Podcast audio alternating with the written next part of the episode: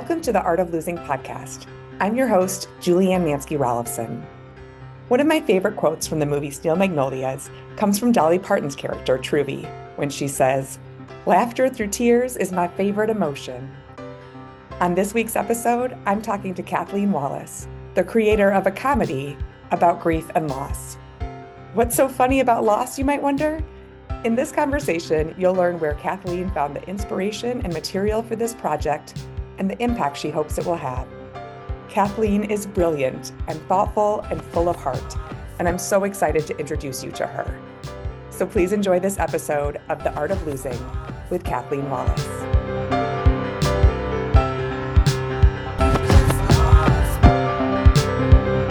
I am thrilled to have the chance to talk to my next guest here. As you'll hear, I actually have a pretty long history with this guest, Kathleen Wallace. And Kathleen, I could not be more excited to be having this conversation. Thank you for joining me. Oh, Julianne, thank you so much for having me on. I'm so excited to be here with you. Yeah, it's very interesting now that we work with each other in a very different realm than we used to. And we'll be able to say more about that. But it was just maybe a year ago that we recognized that we both had kind of stepped into this world of grief. And if you wouldn't mind taking us back a little bit, what brought you into this world? Yeah. So what brought me specifically into the world of grief, how you and I intersected, was that I I've thought I was very good at processing grief. And it turned out that I really was not. And what happened was my father passed away. And uh, I actually, we should start a timer and see how long it takes me before I cry. But uh, done. Timer is off. Um, and I, the way, the way that I grieved was I immediately went into like lockdown, get things done. Mm-hmm. Mm-hmm. And, uh, in the course of that, I started to realize that the way people were interacting with me said a lot about how we deal with grief in society. And I started keeping, just for my own mental health, track of really spectacularly awkward interactions that I had had. Uh, you know, for example, I buried myself in work after my father died. And one of the things I was doing was I was producing a video series for a research group. And one of the people working on that set, every time people will become aware that I was recently bereaved, he would say to me, "Your father would be so proud of you. He'd be so proud of you." And I was like, internally, I'm screaming, "I know, that's not the problem. The problem is he's not here. Shut up." But outwardly, I'm going, "Thank you. Thank you. Yes, thank you." You know, and, and as I started to talk to more people who had lost a parent, the more I realized that experiences like that were really common. So I started to write them down just as a way for me to be like, I'm not crazy. People actually are responding this way. This really happened. This really happened. And I just, can we just note that this is the way some people actually speak to each other in the world? Yes. And I want to go back to something you said, because it is true that those of us who have grieved, most of us have had that experience where someone says something and I actually can't believe that that came out of that person's mouth. And, and a lot of us do what you do, where we have one internal reaction and one external reaction. And I also know that I have been the awkward one, and I'm still the awkward one sometimes. And absolutely, I'm still the one who doesn't always know the right things to do, or gets really nervous around even approaching it. One thing that you said is that you kind of thought that you were good at processing grief, and then kind of realized maybe that the reality is harder or different than you thought it would be. Can you talk a little about that? Yes. So I thought, oh, I'm handling it really well. I'm doing really well. I'm getting through the days. I'm crying. I'm giving myself space. Fortunately, a very dear friend of mine, Amy Kirsten, was working on a film in Hungary just a couple months after my father died. She said, "I have a room here. Come stay with me." I was like, look at me going on a grief trip. Like, oh, this is, you know, I'm processing, I'm doing all the things, but I really wasn't. Mm-hmm. And so about a month and a half, maybe two months before the first anniversary of my father's death, I really just was not functioning well. And all of a sudden it was like, oh no, grief is going to have its way with you. Like you can push it down yeah. for a while, but grief is going to have its way with you. And now you're going to have to deal with it. Yeah.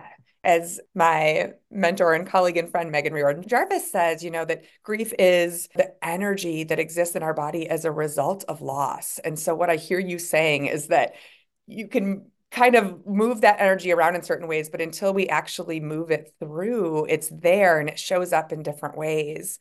And, you know, you even said, you know, I'm doing the thing, I'm taking the trip, I'm, I'm doing these things. And, you know, even sometimes what I'll see people do is, you know, if someone has a, a really a devastating loss and they might immediately start a foundation in that person's name or, you know, do something that feels like you want to create meaning, you want to create a legacy.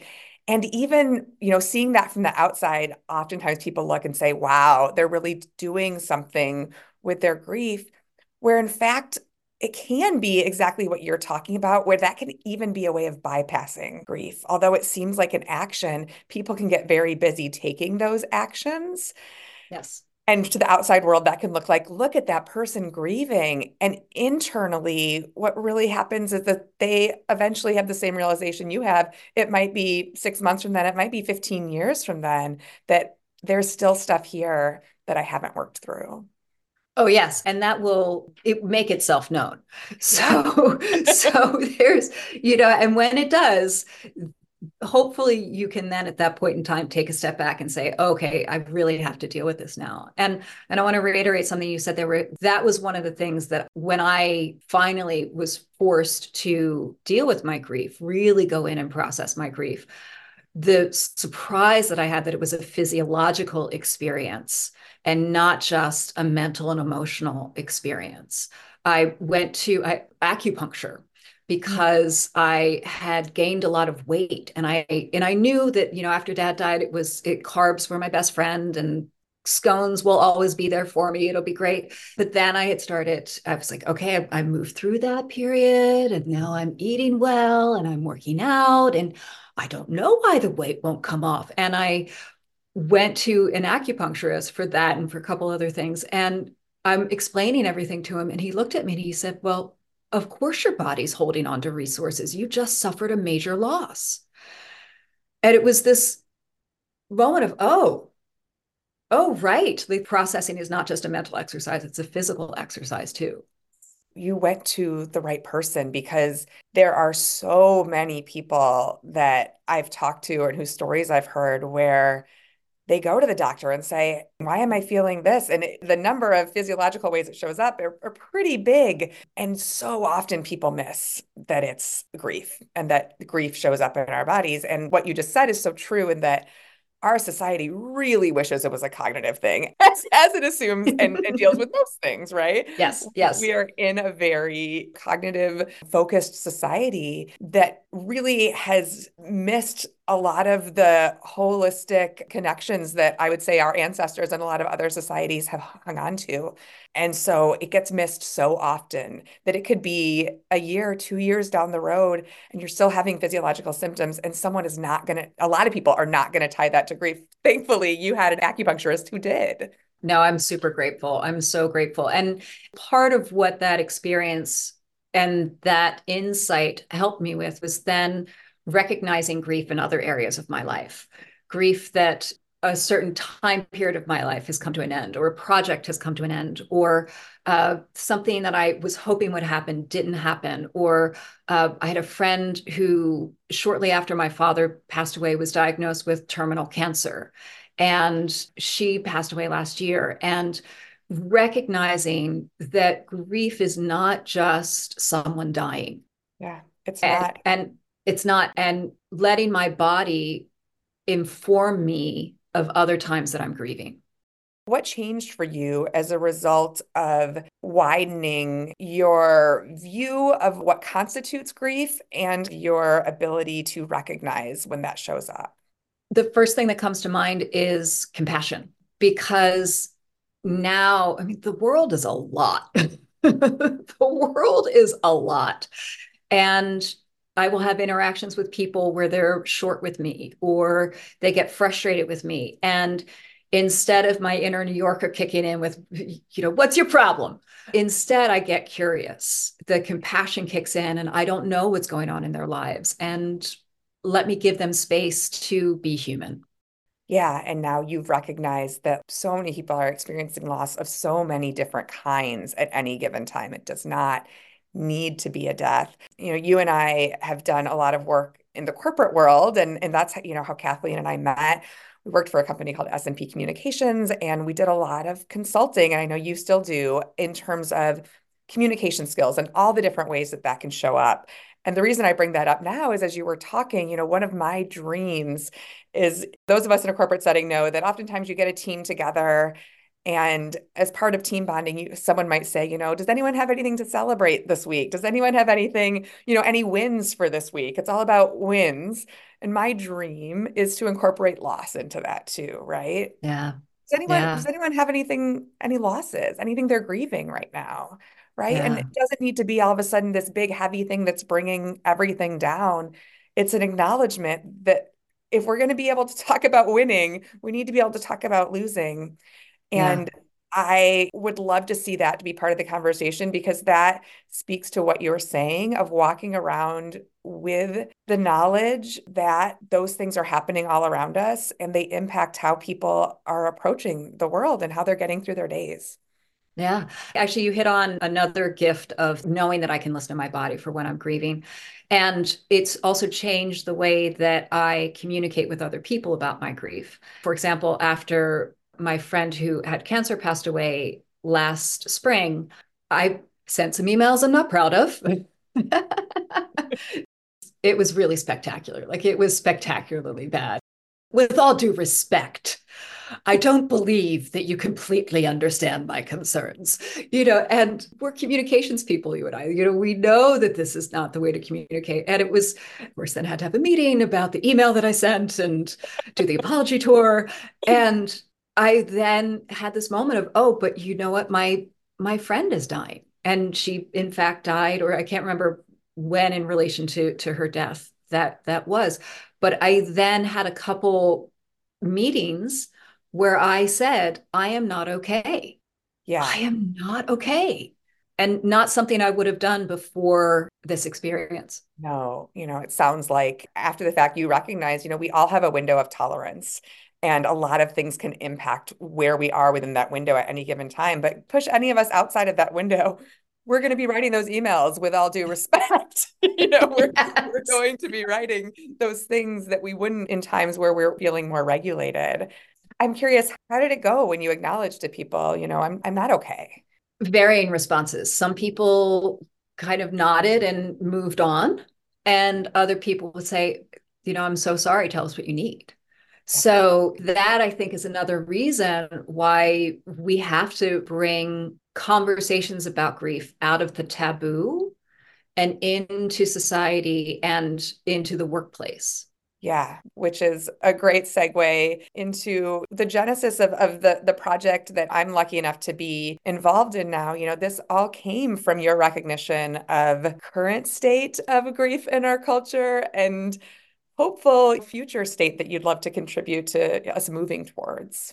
Yeah. So the project is called Grief, a Comedy, and it started as a short film and is now being developed into a series, a television series, which is very exciting. And it involves Cami, who is on her, the short film is Cami's first day back from bereavement leave after her father's death. And it's just a series of spectacularly awkward interactions, almost all of which happened either to myself or someone that I spoke to after my father's death. But there are many different ways I could go. I could I could talk about from here. What should I talk about, Julianne? Yeah, well, I think, first of all, I'd, I'd love to tell listeners that I have had the chance to see the first version of the short film performed. And it's amazing because it's so funny. You know, these are things that I assume some you wrote down verbatim of things that you either heard people say to a griever or had someone say to you. And it's one of those situations where it's so bad that it's funny, right? That's yes. why I know that the, you know, the the title, Grief, a Comedy, of course, is funny because you don't put those two things together. And when I saw the phenomenal actors you pulled together to perform this, it's laugh out loud funny. And these are things that people actually say to grievers. Yes, exactly. Exactly. And and that's part of the point of doing this. And and also I, I should say thank you so much for, for everybody listening. Julianne is on our advisory board and keeping me as a writer honest about the way we're discussing grief in the show. And one of the reasons that we're so grateful for your input, Julianne, and, and why we find that so important is that if we can change the way we tell stories around grief, then we can open up doors for people to recognize what they're doing, what they're experiencing, what they could change, where we should have more compassion, and how we can all become more aware. Yeah, and, and such a lovely way to come into it through laughter, through humor, almost us all being able to laugh at ourselves a little bit in terms of we're awkward. This is awkward. And it's going to continue to be awkward for a while, like as we make that shift as a culture. And it's okay to step into that awkwardness. How would you describe the relationship between humor and grief as you see it? Well, one of the things that I learned, so I have a master's degree in acting, and one of the things that I learned in graduate school was that the physiological mechanism of crying and laughing is the same. So there is a release that you get to have from crying, but there's a release that you get to have through laughter. And we as a society are more open to laughing than we are to crying. And so if we can use humor to show a story of, about something that we don't normally talk about, then that opens the door for us to think about it, opens the door for us to have a conversation around it. Absolutely. And I did not know that about laughter and crying. That's fascinating. And also not that surprising. As humans who've experienced both, that seems right. What's interesting about that was that learning was part of a voice class, because you have to be able to take care of your voice, going back to grief being a physiological experience. You have to to be able to take care of your voice on stage, whether you're laughing, whether you're crying. So you have to know what the process is so you can continue to take care of your body. That makes so much sense. And like I said, the initial version of Grief, a Comedy that I saw is the version that mostly, I would say eighty percent of it takes place in the workplace. And we've talked about that a little bit, but I'd love to dig into why you made that choice and why the workplace was an important setting for you for this. Yeah, so the workplace was an important setting for this because there are rules about how we behave that we ascribe to the workplace. And a lot of times when we talk about the workplace, what we'll talk about is the logical, the cognitive, the, you know, don't get too emotional, you can't do this, you can't do that. And what we're not creating space for there is the whole human to show up at work. And there are so many different studies about psychological safety and high-performing teams and, and how if we allow whole human beings to show up as opposed to just the prefrontal cortex showing up into the workplace, how that impacts the bottom line, how it impacts retention. And it's also where most of us spend a good chunk of our lives. You know, if you think about the hours you spend at work plus the hours you spend sleeping, there's really not a lot of your day that you're spending with your friends and your family. It's so true. It's, it is where we spend most of our time. It's why, you know, Megan and I have decided to focus a lot of our work there. As you were talking, I actually flashed back to, you know, work we used to do. One of the programs that I've done most often with you was around training leaders to get to that next level, pretty high level in an organization, but really giving them the leadership skills needed. And what's fascinating about that is it was a two-day program. We spent a large portion of it, I'd say at least fifty percent, on storytelling. Mm-hmm. And the stories that came out of that were the personal stories. You know, I can just, as I'm talking, remember specific stories people had about deaths that they had experienced and the impact that it had on their lives. And at the time, you and I weren't talking about this in terms of grief. We weren't mentioning grief and loss in the workplace, but it was there. And those stories were such a powerful way for people to connect, even though at the time it felt like for a lot of them, like they were pushing outside of something that belonged in the workplace. Yeah. Yeah. Stories are so powerful in shifting culture. There's a, an example that I always use is uh, the very last season of Murphy Brown. They made a character arc, uh, a story arc uh, where Murphy Brown would have breast cancer. And it wasn't, you know, back in the eighties and the nineties, we would have a very special episode, you know, and, and there was a major problem that was solved in forty-five minutes. This was very different in that it was an entire season of Murphy Brown dealing with breast cancer. In the United States that year, the number of women getting mammograms went up by thirty percent. And with Grief, a Comedy, my creative partners, Madeline Johnson and Nancy McGrath, and I were very interested in this impact producing. How can we use this story to change our culture? And I think that that's part of what you're picking up on there, Julianne, with this, these stories that we would hear these leaders tell, is that they could access their inner humanity. And they knew that these deep stories, that that was what would connect with people and change Uh, where they were working. That's such a powerful example of it. And so interesting to think that it wasn't too long ago that we didn't talk about things like breast cancer.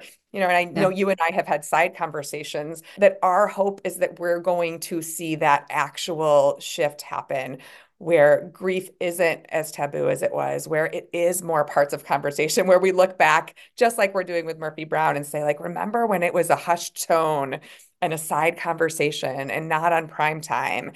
And I know that that's the work that you and Madeline and Nancy are doing. So yeah. Can you tell us more about your visions for this project? I know it continues to evolve. Yeah. So one of the things that I want to do with this project is the main character, Cami, really is responding to her father's death the way that I did, where she, she's got it all together. She's got it. She's keeping it all in. And one of the reasons that that was important to me was that I feel like a lot of our current stories around grief are about people falling apart. And I think that there are some great stories out there that I am grateful for. There's Afterlife, there's Shrinking. I think Fleabag is one of the best things written to me. It's one of my favorite shows about grief because you don't realize it's about grief right away. But all of those people are a mess in their own way. And that is one way people deal with grief, but it's not the only way.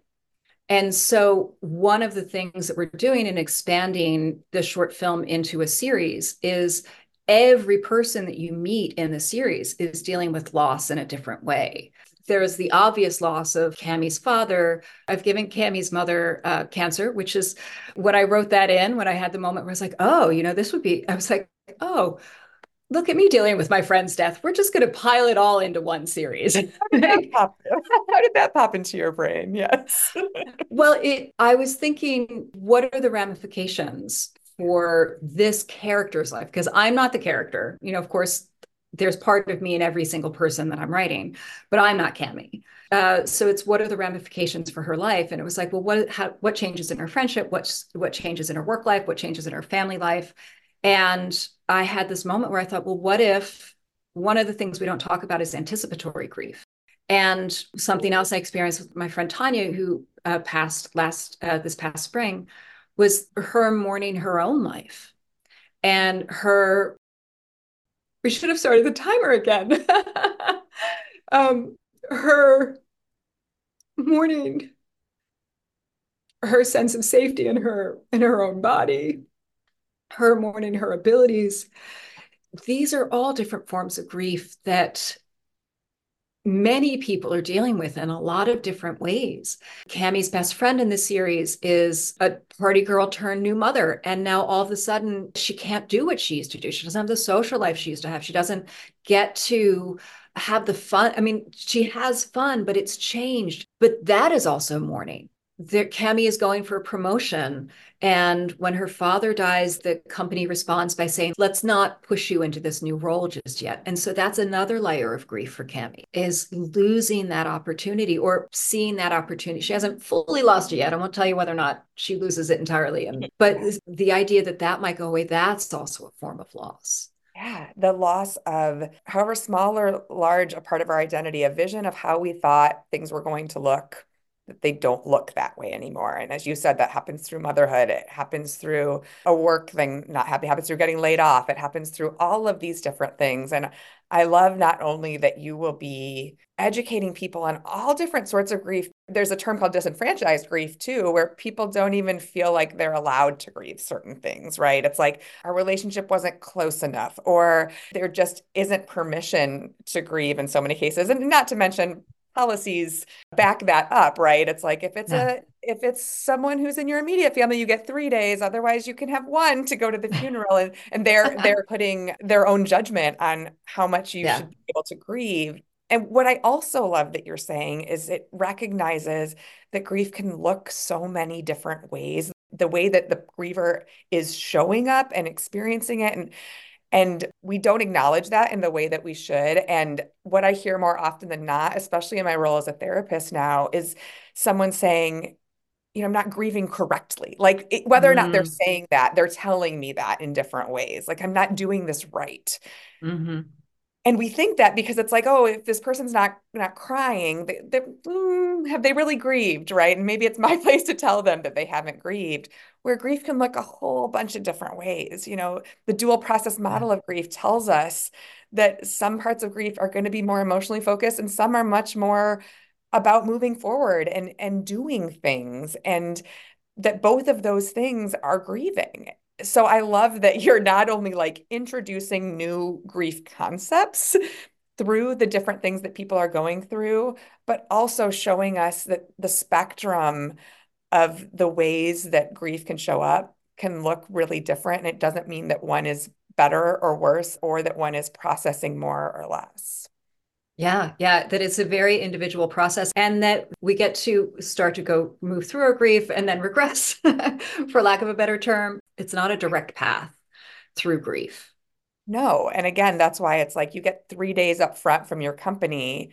Those three days. That's actually, I can't even come close to getting the admin associated with grief yes. in three days, much less the emotional, the emotional. Exactly. Work. Exactly. Exactly. Is anybody who has had to deal with a funeral knows that it takes three days just to get somebody to call you back. Absolutely. Part of this podcast premise is around the artistic concept of simultaneous contrast. And that describes the way in which we're only able to see colors in relation to other colors. Mm. And so I really wanted to bring this to you as an artist in terms of, you know, grieving all of a sudden brings this new color into our world. And so you lose your dad, all of a sudden that shade of color is changing the way you see everything else. And then I think what's interesting is all of the layers you're talking about. So it's also losing your friend. It's also, you know, any number of losses that you can experience, and how all of a sudden our brain needs to kind of learn to see everything else a little bit differently. Yeah, exactly. It, it's like um, going to the eye doctor. And, you know, they say, which is better, this or this? Uh, it's just that in this instance, you don't get to say which is better. It's you just, don't get a choice. You don't get a choice. That's, that's the new lens on your eye. You have to see the world through that, and you will see it differently, and yeah. you will feel it differently. Yeah. And, and, you know, you're doing something that's actually physically showing people different things about grief and the grieving process. But I'm curious from an internal perspective for you as someone who is a griever as well, like what has that process been like for you creatively? What has been the process create to allow myself to put my grief in, into the art? Yeah, like how, how has, I guess, how has making the art from the grief impacted your grief itself, or has it? I would say that I haven't thought about it. My gut response there is that it has, and it has in that it has, uh, I think, sharpened my empathy and my compassion as I, particularly as I expand into the series and I start having to think about what are the many different ways that people are grieving. As I look at other people who are working in this area in both the entertainment industry and beyond, thinking back now, like looking at the second Black Panther movie, you know, and, and Ryan Coogler dealing with Chadwick Boseman's death. And starting to now it's like, oh, okay, this is another way that people are talking about it. Now, what else can I bring to the conversation? Because it's really that impact producing is really about using the story to shift society. Oh, yes. That was perfectly articulated. And I'm just now seeing again, you know, the eye doctor's different lens coming down. And what I was thinking when you were saying is like, that lens is making you view all art differently, right? You're yes. looking at Fleabag as a grief film. You're looking at the layers of Black Panther, you know, the second Black Panther, and, and where grief shows up there. And I think, you know, that beautifully answers the simultaneous contrast question, in that not only are you, are you seeing that differently, but that's bringing a different level of compassion and empathy to everything that you do, which I'm sure yeah. is showing up in your art as well. Yeah. And also, as, as you were saying, I, I thought of something else too, which is that the recognition that we within us contain multitudes, and we can experience many different emotions simultaneously in rapid succession. I can laugh, into cry, into anger. I think of Andrew Garfield on, I think it was the Late Show with Stephen Colbert, talking about his mother, and he's crying as he's smiling and talking about, you know, no, it's good to remember her. It's, it's, it's good to have these conversations, and we get to, we get to do that. Yeah. I love that clip so much, and how he is so overjoyed to have the opportunity to talk about his mom, and that difficult emotion of it is coming through too. Like it's all yeah. there together. Yeah. So we've mentioned that I am on the advisory board for Grief, a Comedy. So you and I have had a lot of conversations about our dreams of what this project could look like, but is there anything else you can share about kind of how you and your producing partners are dreaming of, of, you know, in a perfect world, what, what is this going to look like? Well, there's the BAFTA award, there's the Emmy award. um, just send me my ticket. I will be there. Just, you know, when Ava DuVernay comes on as executive producer, uh, I think in terms of the larger impact, though, it really would be something that we would be able to tap into the universal, something that would speak across cultures. And also, I think, give people space to start to express their grief or interact around grief, and also some tools to have those interactions. And actually, so Julianne, one of the things that you have done with us is we did an event with Yale Women, which is an alumni organization, and we did a reading of the script, and then you talked us through all of the awkward interactions and what was actually happening in that. And I just yesterday got a text message from somebody that said, I had to write a bereavement email at work, and I'm still using that document that you sent us of everything you covered in that workshop. And we're connecting with other filmmakers who are doing work in the grief space. And we have a friend who is working on Grief Fest, trying to, to, to put together a film festival about all films about grief. Um, there was just a conference. There's a group called the Endwell Project. It's a doctor, I'm sure you know it. You, you know all the people in the grief space. Uh, Doctor Shoshana Ungerleider, I think I've, if I'm saying her name correctly. Yeah. And just talking about how, again, how do we use this power of story to shift the conversation around this? Yeah. I mean, I keep coming back to that, but truly that's our big dream. Yes, of course, we get the series made. We are able to do more with this, but truly it's about the cultural shift that can happen through story. Yeah. And, and that's one of the things that I, you know, originally was so drawn into with the project, is that there is an interactive experiential element that you guys have always brought into the project. And to be able to see that with Yale Women, you know, like you said, we all get to be brought into this world through laughter, through emotion, through horror of how people are, through awkwardness, like all of those emotions.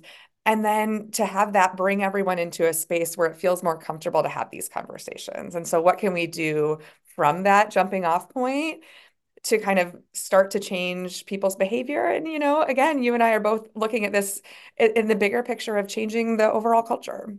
And it's a nice tie-in, as we've said, you and I are communications people. And it, so it really, it feels so good to be able to tie together these two areas of my life, these two gifts that I feel I've been given, and to be able to have some impact by bringing them together and sharing it with the world. Yes. knowing you and your many talents, it really does feel like something that you were meant to do, kind of to bring all of these different pieces of your life together in this way to have such a big impact. So I am so proud of you. I am so happy for you. I'm so grateful to be part of this project. And so for those listeners who want to keep up with you, see what's happening with the project, where can they connect with you? Instagram is the best place to connect with us. We are at Grief, a Comedy on Instagram. And if you go to our profile, you will find a link tree with links on more about the project and how to keep in touch with us. Wonderful. Well, thank you again for your time today. And I'm so excited to see where this project and the, and the rest of your work leads. Thank you so much, Julianne. And I'm so grateful to be on this journey with you. Thank you. Thank you. I loved this conversation with Kathleen, and I'm sure you'll join me in sending her and the Grief, a Comedy team all of the good vibes in the universe as they continue to work hard to get it produced. So follow their project on Instagram, and you can follow me there too, at Julianne Manske-Rolveson. If you're listening to this on Grief is My Side Hustle, please also subscribe to the Art of Losing podcast so you won't miss future episodes. Thanks again to Jakob Ballerson for this theme music, and to you for listening.